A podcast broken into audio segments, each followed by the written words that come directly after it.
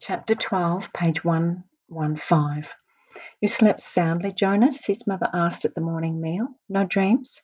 Jonas simply smiled and nodded, not ready to lie, not willing to tell the truth. I slept very soundly, he said. I wish this one would, his father said, leaning down from his chair to touch Gabriel's waving fist. The basket was on the floor beside him. In its corner beside Gabriel's head, the stuffed hippo sat staring with its blank eyes. So do I, Mother said, rolling her eyes. He's so fretful at night. Jonas had not heard the new child during the night, because as always he had slept soundly, but it was not true that he had no dreams. Again and again, as he slept, he had slid down the snow covered hill. Always in the dream, it seemed as if there was a destination, a something, he could not grasp what, that lay beyond the place where the thickness of snow brought the sledge to a stop. He was left upon wakening with the feeling that he wanted, even somehow needed, to reach the something that waited in the distance, the feeling that it was good, that it was welcoming, that it was significant, but he did not know how to get there. He tried to shed the leftover dream, gathering his schoolwork and preparing for the day. School seemed a little different today. The classes were the same language and communications, commerce and industry, science and technology, civil procedures and government. But during the breaks for recreation periods and the midday meal, the other new 12s were abuzz with descriptions of their first day of training. All of them talked at once, interrupting each other, hastily making the required apology for interrupting, then forgetting again in the excitement of describing the new experiences. Jonas listened. He was very aware of his own ad- admonition not to discuss his training but it would have been impossible anyway.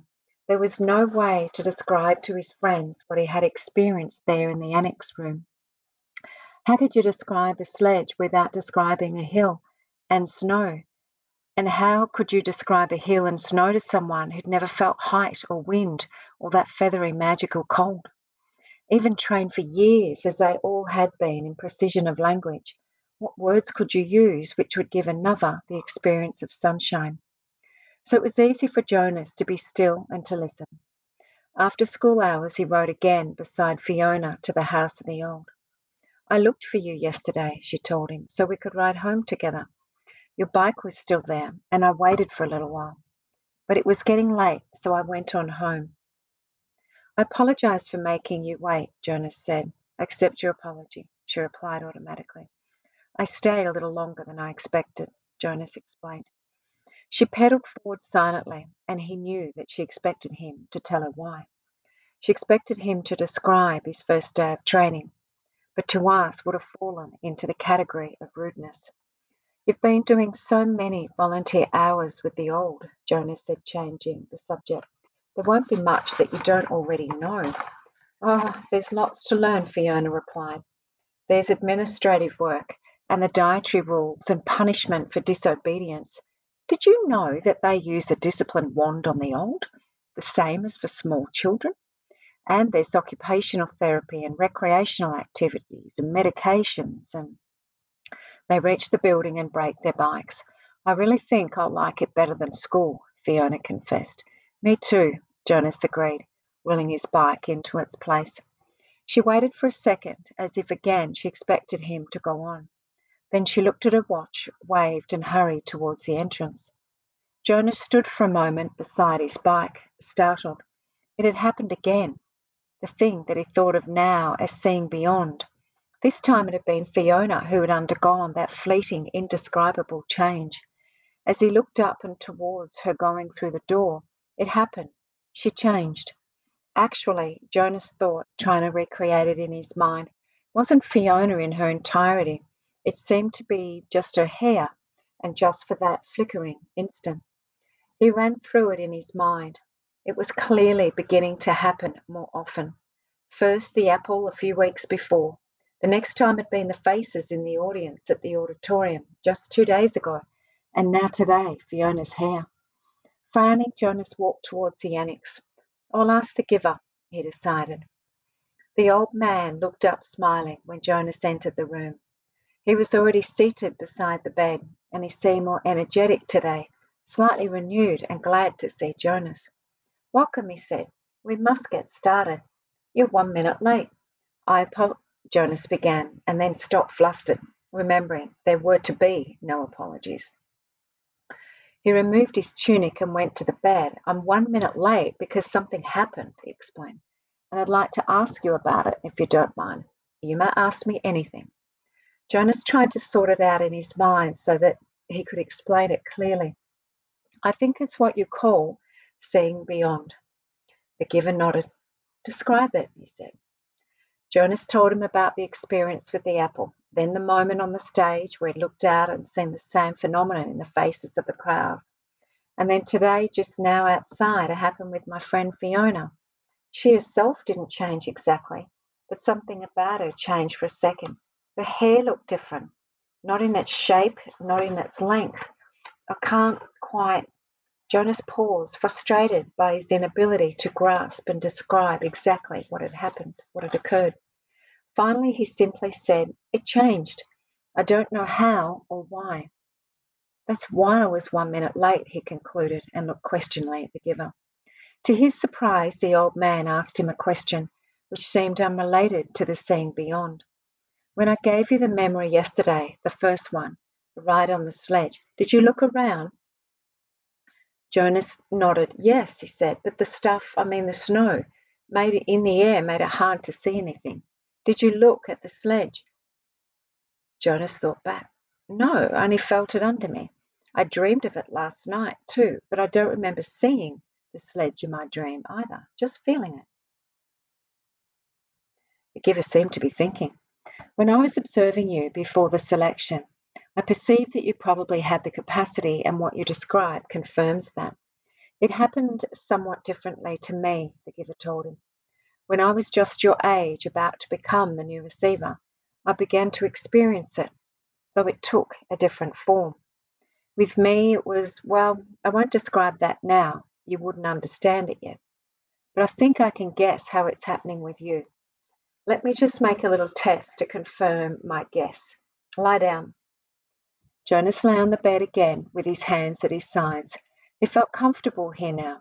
He closed his eyes and waited for the familiar feel of the giver's hands on his back. But it didn't come.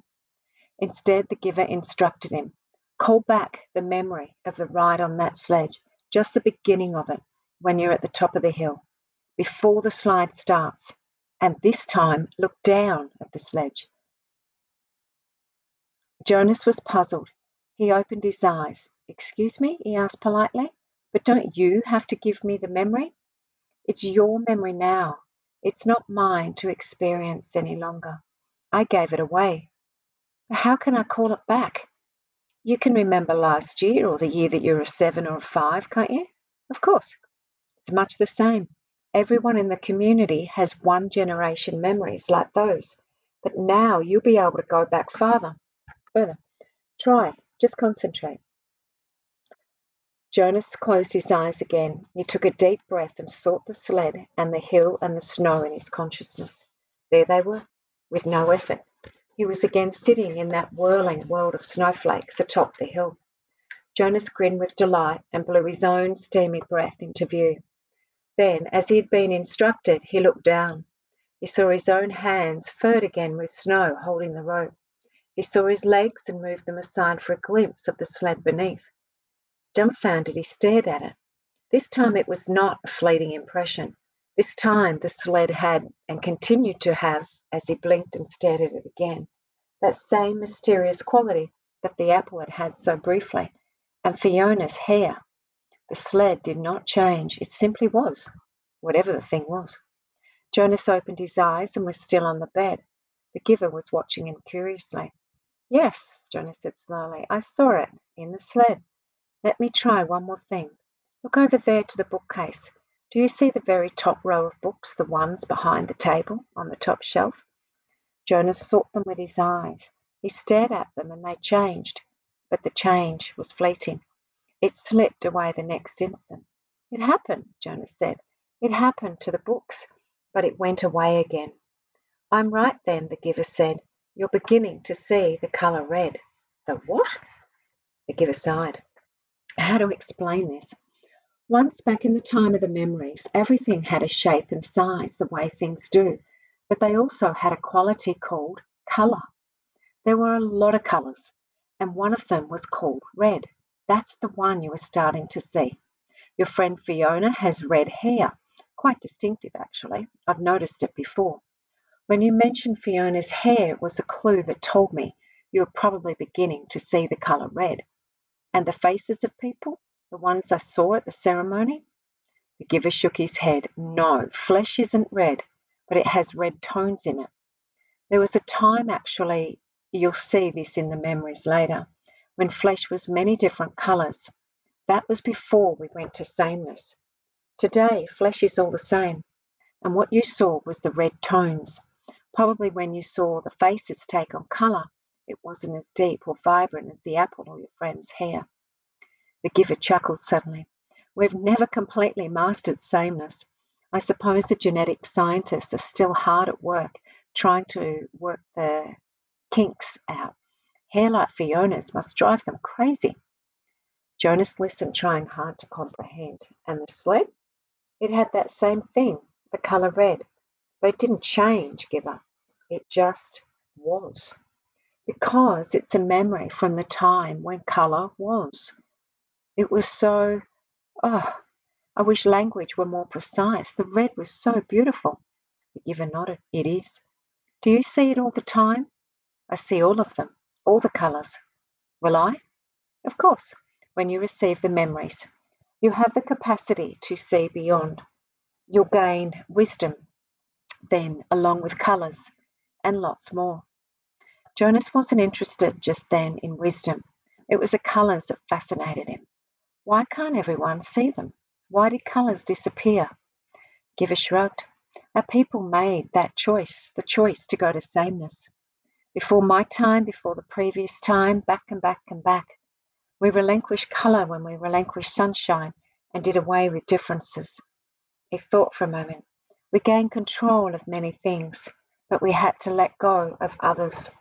We shouldn't have, Jonas said fiercely. The giver looked startled at the certainty of Jonas' reaction. Then he smiled wryly. You've come very quickly to that conclusion, he said. It took me many years. Maybe your wisdom will come much more quickly than mine. He glanced at the wall clock. Lie back down now. We have so much to do. Giver, Jonas asked as he arranged himself again on the bed, how did it happen to you when you were becoming the receiver? You said that the seeing beyond happened to you, but not the same way. The hands came to his back. Another day, Giver said gently. I'll tell you another day. Now we must work, and I've thought of a way to help you with the concept of colour. Close your eyes and be still now. I'm going to give you a memory of a rainbow.